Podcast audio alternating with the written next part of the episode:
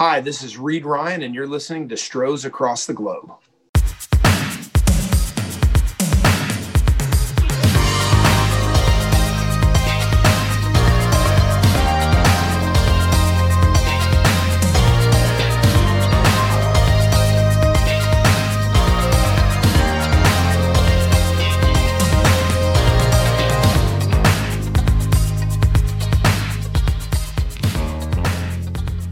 Hi everyone, and welcome to episode 7 of Stros Across the Globe, the podcast presenting an international view on the Houston Astros, brought to you in association with Apollo, all Houston, all original. I'm your host, George Martin, also known as @AstrosFansUK on Twitter and similarly on other platforms. Once again, I have yet another superb guest for you today on the show. I know that as soon as the new year rolls around, thoughts naturally begin to move towards when baseball will be back, this year particularly so, but there is still plenty of time to squeeze in as many great Astros interviews as possible here for all of you in the meantime. This week's guest is Reid Ryan, much loved within the Houston Astros organization and fan base at all levels, with a historical attachment to the club that dates all the way back to the years that his legendary father, Nolan Ryan, spent as an Astro. Reid spent 7 years from 2013 as the president of the Houston Astros, and I was very lucky to get the chance to discuss a wide variety of baseball subjects with him. Following the responses Ryan Pressly gave me last week on his views as to where Major League Baseball stands right now, worries over the collective bargaining agreement negotiations for 2022 and the minor league contraction being presided over by MLB, I wanted to assess what a front office view of these issues looked like, even if Reid Ryan is no longer in that role with the Astros. We also take a look at his greatest successes whilst with the club, plus what being president of a Major League ball club actually entails on a day-to-day basis. I continue to be thrilled by the positive feedback for Stros Across the Globe. Please make sure you subscribe, rate and review the show on the podcast platform to which you listen to it. Your support is what fuels me to give my best to take this show to bigger and better things every time out. Please do keep it coming. It is hugely appreciated, I assure you. Now, it's time to listen to my conversation with Reid Ryan and get an inside look at what it is really like to run a ball club from the view of the front office. I really hope you enjoy it.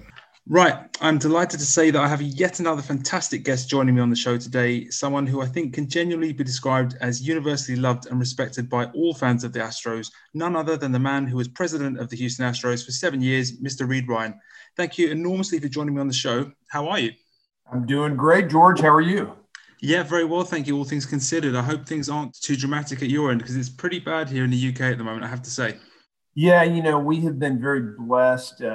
My family has been safe. And, you know, the pandemic has been, I'm glad that the game of baseball and sports in general in the United States have gone on, even many places without fans. But for everybody at home, it's been such a welcome distraction from what has otherwise been a really tough lockdown.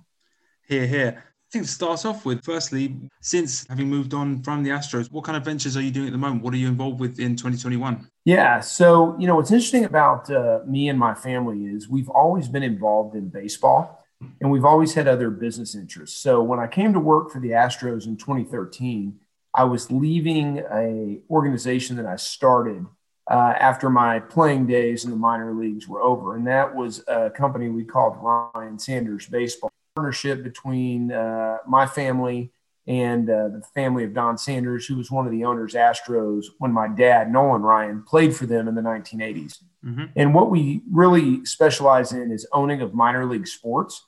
You know, we don't have relegation here in the major leagues. We have affiliation, mm-hmm. which is smaller cities and clubs that end up feeding into major league teams. And then being in the sports industry, we had also grown into doing stadium operations and concessions, as well as field installation. We build both artificial turf and natural grass playing services for baseball, football, soccer, as we call your football, yep. At both the high school, collegiate, and professional levels. So NFL stadiums. Practice facilities to Division I college to Major League Baseball facilities. Cool. And that's what I'm doing now. I'm back in the CEO role of that company. Any specific plans for us to look out for? You know, I think 21 is going to be an exciting year. Major League Baseball is realigning the minor leagues and working on our affiliation switch with the team we own in the Austin, Texas market. which has been the Astros AAA club, is now moving back to the Texas Rangers. And so I'm actively working with Major League Baseball and the Texas Rangers to be a part of their system. I think it's interesting with Round Rock, they've sort of become part of the fabric of both the Astros and the Rangers. It's quite an interesting sort of duality that Round Rock have in terms of their position within Texas baseball. Well, what's interesting about Round Rock is that our family has been intimately involved with my dad, Nolan, being an owner and president of the Rangers, being a player, and then myself owning, with him and those other guys, the Astros AA all the way back to 1998. We've always had one foot in each camp of the Texas Rangers and the Houston Astros. So we have a lot of friends there, and Austin just happens to be a 2.5-hour drive from both Arlington and Houston, where the two teams' major league stadiums are. So it's equal distance, and the city's comprised of about half Ranger fans, half Astro fans. So maybe we lose half of our fans, but we path that we didn't have the last couple of years. Yeah, it's truly a sort of 50-50 kind of ethos there. Just focusing on your time as president of the Astros, what will you remember most from your time? If you can summarize briefly, what will you remember the most? And what will you cherish the most? Well, obviously winning the World Series. Well, yeah, of course. But yeah, in terms of what I would say is winning the World Series was an incredible opportunity because I grew up in Houston. I was born in Houston. And we had only known heartbreak. So many times we had been so close to winning, but never able to do it. And to be there in that moment and see the joy that championship brought people was the highlight. But really what I would say is our group was able to return pride to a fan base that had been void of pride for a long time, pride in their organization. It was truly a magical moment. But that whole 2017 postseason as an Astros fan was extraordinary. And I think no matter where you were in the world, whether you were at home in Houston or whether you were where I am in the UK or whether you're watching from Australia, you name it, it was something which was truly shared, an experience that was shared by all of the fans. Would you say that your greatest success in your tenure as Astros president was being part of that transformation between 2013 I guess is that transformation is still there. I mean, you've still got the core of that team, despite George Springer having left last week. That whole movement that turned what was 111 losses into 3 straight years of over 100 wins is still there. And I think that's something to be very proud of. Is that something which you still think about frequently? Or yeah, I do. No doubt about it. My role in that was really how do we create a payroll that will support the players that Jeff Luhnow is going to bring into the organization, that AJ Hinch is going to manage on a nightly basis. And in 2013, when we were losing, 100 games a year, 3 years in a row, it was a daunting task to say, how do we get this payroll to, get to $200 million? How do we create that much money to be? And there was a lot of times where, their doubt sets in that you're going to be able to do it. And we had to do a lot of very uncomfortable things, like totally change our pricing structure where people were paying twice what they were paying before. And they had to believe that we were going to take that money and use it wisely. And I think the first sign of that really was when we signed Colby Rasmus in 2015. It was kind of the first time we, for prospects, it's the first time we went for a piece that signified to our fan base that, hey, look, we're going to try to win now. And I really believe in 2015, we could have easily have won the World Series because we had the Royals on the brink. And so it was laying that plan out, a lot of sleepless nights. And then when it all started to come together, everything was lined up. And I used to tell people, we got to prepare for when this team's winning again. We got to be prepared to capture that revenue so that we can keep it going. And so from 2015 to 2020, that run was what we were able to do in that 2013, 2014 timeframe. And I'm really proud of that. Absolutely, rightly so. I think it was an incredible achievement. And I think it's something which, as Astros fans, we hope is still able to endure what are naturally going to be changes going forward. I mean, obviously, from an outside perspective now, how do you view the Astros in 2021 and beyond? They obviously are going to have a good ball club again. I think what was interesting about 2020 was everyone thought the pitching was really going to suffer.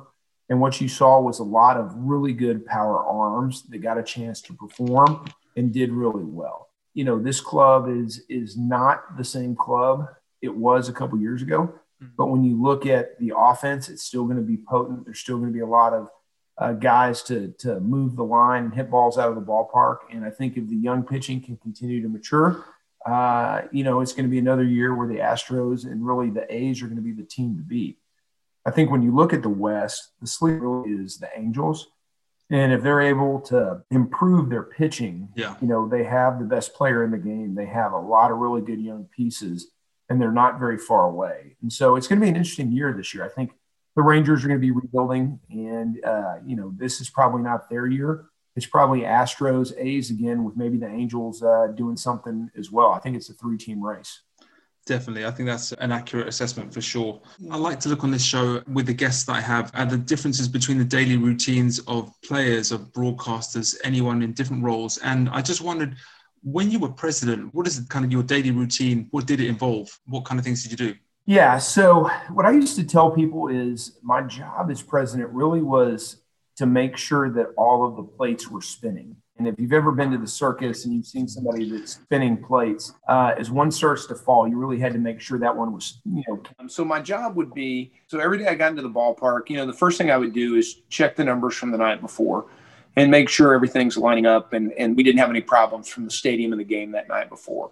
And then I would normally, as the day progressed, I'd normally check in with like Jeff Luhnow, see what was happening with him, see what was going on with some of the players, things that we were working on. I had the broadcast under me, and so I would be checking on ratings, what was happening, what's the feedback on social media, always looking forward on the calendar, whether it was national broadcast games or homestand meetings. What do we have coming up this homestand? And then as it got closer to the game, I would head down to the field for batting practice, normally check on the players, see what was going on, make sure the stadium was ready to go that night, head back up to my office, see what's going on with emails. Normally calls would start coming in for the game, whether it was guests coming or owners or league officials, whatever. And then the gates would open at 5:30 and you roll into, sort of being in Disneyland mode where the gates are open and the fans are coming in and you got to make sure everybody's having a good time. So I tell people baseball business is a lot like 6 months planning for a party and then 6 months throwing a party. And when you're throwing the party, the band blows an amp, you're out of beer, somebody gets in a fight, somebody crashes the party. There's just something happening and you're reacting. So it's 6 months of planning, 6 months of reacting. And that's what the season's like. That is a great analogy and one that I've not heard before in baseball terms. I like that. As this is an international show, I was wondering what kind of involvement or kind of awareness you had of an international market for baseball fans, particularly the Astros, and what sort of engagement you guys had, if there were any plans, if there weren't any plans, because I'm always looking at how to connect Astros fans across the globe, as the title suggests of the podcast. How much kind of involvement did you guys have with international markets? Yeah, so we made a decision, and once again, I'm not with the Astros anymore. No, so of course, don't worry. Yep. But we made a decision. I was on the international committee for Major League Baseball, that pioneered the playing of the games in London and playing of games in Mexico City. And really, Jeff Luhnow and I sat down and discussed where we thought we should be, and for a couple reasons. One, building a fan base, but two, being able to have access to players. And so we really kind of focused on Latin America more than Asia or Europe for the Astros. We felt like that was our kind of low-hanging fruit to be able to grab. Yeah. Was a lot in Mexico and in Puerto Rico. So that's kind of where we focus. But from the league perspective, we've tried to encourage as many things outside of the box. And these games cost money to put on in the UK. Yeah, to get both teams, you have to make up their home gate for them to be able to come over and play. And so I know it was a very expensive ticket, and there were a lot of runs scored, and there were a lot of runs scored in Mexico. So you're taking non-traditional baseball stadiums sometimes and creating baseball stadiums. But at the end of the day, I think playing games is important for building fans, and we have to play more games in these countries. Absolutely. I was just saying on one of the previous episodes with Ryan Pressly, actually, of the Astros, that the London games were an incredible experience here, almost like a religious experience for baseball fans here who followed the game from afar for so long, to see an actual game that counts, a Major League Baseball regular season game on our shores, or two of them. It was extraordinary, and we had fans of all 30 teams turning up, wearing their gear, wearing their jerseys, and it was such a sort of a festival of baseball is what we were calling it at the time, and we'd love to have that back. I mean, we were supposed to have a sort of sequel series last year, which obviously got cancelled due to the pandemic, but yeah, I mean, I think that whilst I kind of understand why fans in the US might kind of turn their nose up a little bit at the idea of taking games abroad, obviously having 162 games gives a bit more wiggle room than, say, NFL, which obviously there's so few games in an NFL season. You can't really take games away without it causing a major, a huge impact on the season. But yeah, that series was incredible in 2019, and we really do hope that Major League Baseball comes back. I just wanted to hit you with a couple of questions outside of winning the World Series. Favorite baseball experiences? This can be going back from your childhood when you're growing up with your dad, being the incredible pitcher that he was for the Astros and for the Rangers and for the Angels, or it could be something from when you were president. Just a few different experiences that really stick out to you outside of the World Series. Yeah, so I would say, as a kid growing up in a major league clubhouse was an incredible childhood, and probably my favorite time was the 1986 playoff series against the New York Mets. I was a bat boy at the time. I'm 14, 15 years old, so time to sort of, be in the middle of all of that. That was probably one of my favorite memories. Getting to play in the minor leagues myself and have a professional career, so many good memories from that. But what I love about baseball is it's the people that you meet along the way that you end up having these incredible memories with. What's great about the game of baseball is it brings communities and people together. When the Astros win, you're high-fiving and hugging strangers on the street. Yeah. That, normally would never, do that with. And there's so many things in this world that try to divide people. Sport is a great uniter. And that's why I love this game, because when people come to the ballpark, our sport lends itself to where you really enjoy the people that you're with. You follow the game, but you talk a lot, you eat a lot, you drink a lot, and you just get to spend quality time. Yeah, so the communities absolutely agree. And I think that's why I'm saddened to hear of the contraction which Major League Baseball is doing with the minor leagues. It just seems to me like it doesn't make any sense. Would you agree with that? It seems like it's taking baseball from communities, taking it from the grassroots. I can't see the long-term benefit.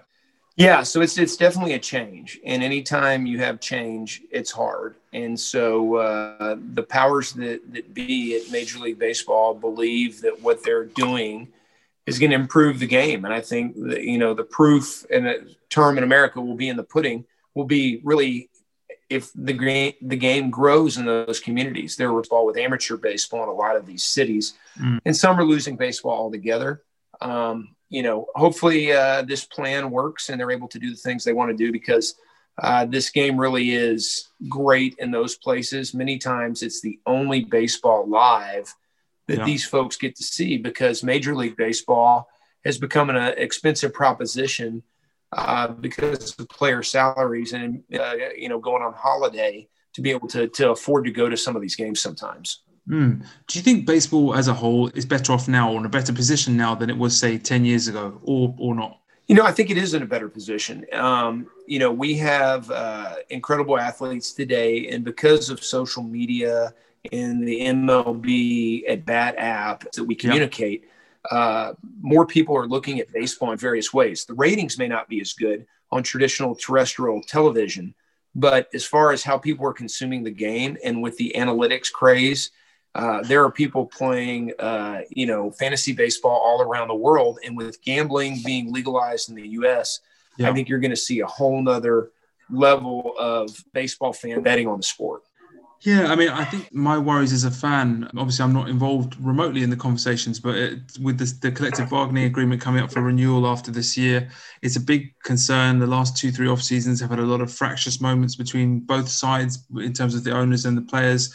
Do you think those concerns are realistic, or especially in the wake of the pandemic, do you think both sides will be able to realize that baseball, as you said earlier, has that kind of societal and cultural importance, which hopefully would kind of override slightly more personal issues? If that makes sense? I think that's the $12 billion question in the U.S., which is, how much money baseball generates. look, if you look at what's happened with the minor leagues, you look at the bargaining agreement, it's not something that I think fans are optimistic about. No. If you look at the fact that we throw a pandemic on top of it, it's going to be very interesting to see how this plays out. Historically, the owners have tended to win more battles than the players have won. And within the two groups, especially when it comes to collective bargains, all kinds of other constituencies, whether it's veteran players versus cost control players, whether it is international players, things like an international draft. Why do we not have that? Well, there's, economics that have haves and have nots, and those people don't want to give those up. Sort of the same thing. The last collective bargaining agreement, the unintended consequences when free agents, they didn't have a market for a lot of them. You know, if you were not someone that received a qualifying offer and you were in that lower half, sometimes you were just priced out of the game. And so the reality is that the game evolves. And I'm hoping that the people on both sides, for the good of the game, will make sure we don't have a work stoppage. There's just too many people whose livelihoods, but we will see. Baseball in the past has had a way of shooting itself in the foot at times as an industry with work stoppages and other issues. Very true. And I think I speak for all fans when saying I hope that that isn't the case this time around, because goodness knows we need it. We need baseball in the world as it is right now. A couple of things just to close off with. Do you have a funny Astros story from your time as president, something which people may not know of, something maybe a bit lighthearted, which you can think of that might be of interest to us? Oh, so many. I mean, I'm trying to think about. The one that most people tend to think of was kind of my first day on the job. The Astros, when we had a snow cone vendor go into and set his snow cones down on the ground while he was going to the bathroom, and a fan videotaped it, and it was all over the internet. So that was a bad day. But most of the time, the funny stories have to do with players, and kind of what happens in the clubhouse stays in the clubhouse. You don't want to embarrass anybody, but what's great about this sport is it's the people, and a lot of really funny stories, a lot of good memories with the people that we got to celebrate all those championships with. Absolutely. Do you have a message for the Astros fans that are listening to this? Thank you is what I'd say. Astro fans have treated me and my family incredibly. My dad was an Astro from 80 to 88. The Astros minor league teams from really 98 until this year. So a good long, over 20-year run, and I got to be president 7 years. So what I'd say to Astro fans are thank you for always supporting me and my family, and who knows, maybe we will cross paths again one day. Hear, hear, and hopefully so. Who's your favorite player, the Astros player that you've ever had the pleasure of dealing with personally? You know what, I'd say George Springer. He is probably – there's three people that bring a smile to my face when you say their names: George Springer, Jose Altuve, and Jose Cruz. Yep. And who was an Astros legend and played with my dad. Yep. And I think the reason why is those guys, for the way they played the game and for playing the game, it was a privilege for them to get to play the game. And the way they played it, they left it all out on the field. And I think that's all you can ever ask for. Other guys that I've really enjoyed over the years, Craig Biggio is a guy that he played with a chip on his shoulder. And he's someone that I really enjoy being around because he's such a student of the game.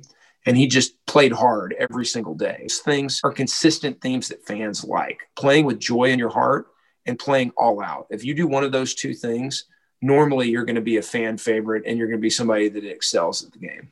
Absolutely. I think I couldn't agree more. I loved watching George Springer as an Astro. He'll be sorely missed, and the Toronto Blue Jays are very lucky to have him as one of their number now.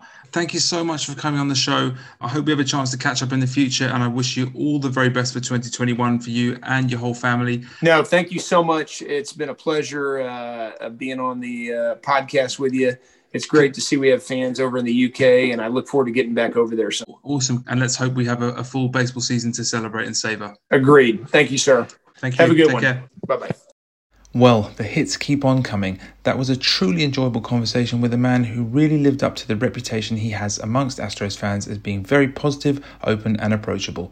On this show, I'm extremely keen to give you all, as my listeners, an insight into the daily routines and responsibilities of a wide spectrum of people across the baseball world for the Astros, be it telecasters, radio broadcasters, players, coaches, front office staff, etc. And Reid Ryan's account of what he had to do as president of the Astros was fascinating.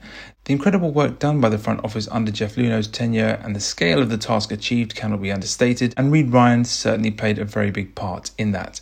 To take the Astros from where they were in 2013 to the powerhouse that they have been throughout the late 2010s was remarkable, and the huge efforts of Reid Ryan are enormously appreciated by us fans. I very much hope he knows that. If you want to follow Reid on social media, you can find him on Twitter as @RobertReidRyan. Right, it's time now for the draw to see who has won today's prize of the George Springer Forever commemorative shirt designed by Apollo. I've taken down all the social media handles of everyone who entered and assigned each of you with a number. Over to Google's random number generator with the number of total entrants set as a maximum, and let's see who the winner is. Number 15, which is @JustSlow4. Huge congratulations to you. I will send you a DM as you will shortly be the recipient of that George Springer Forever Apollo Design t-shirt.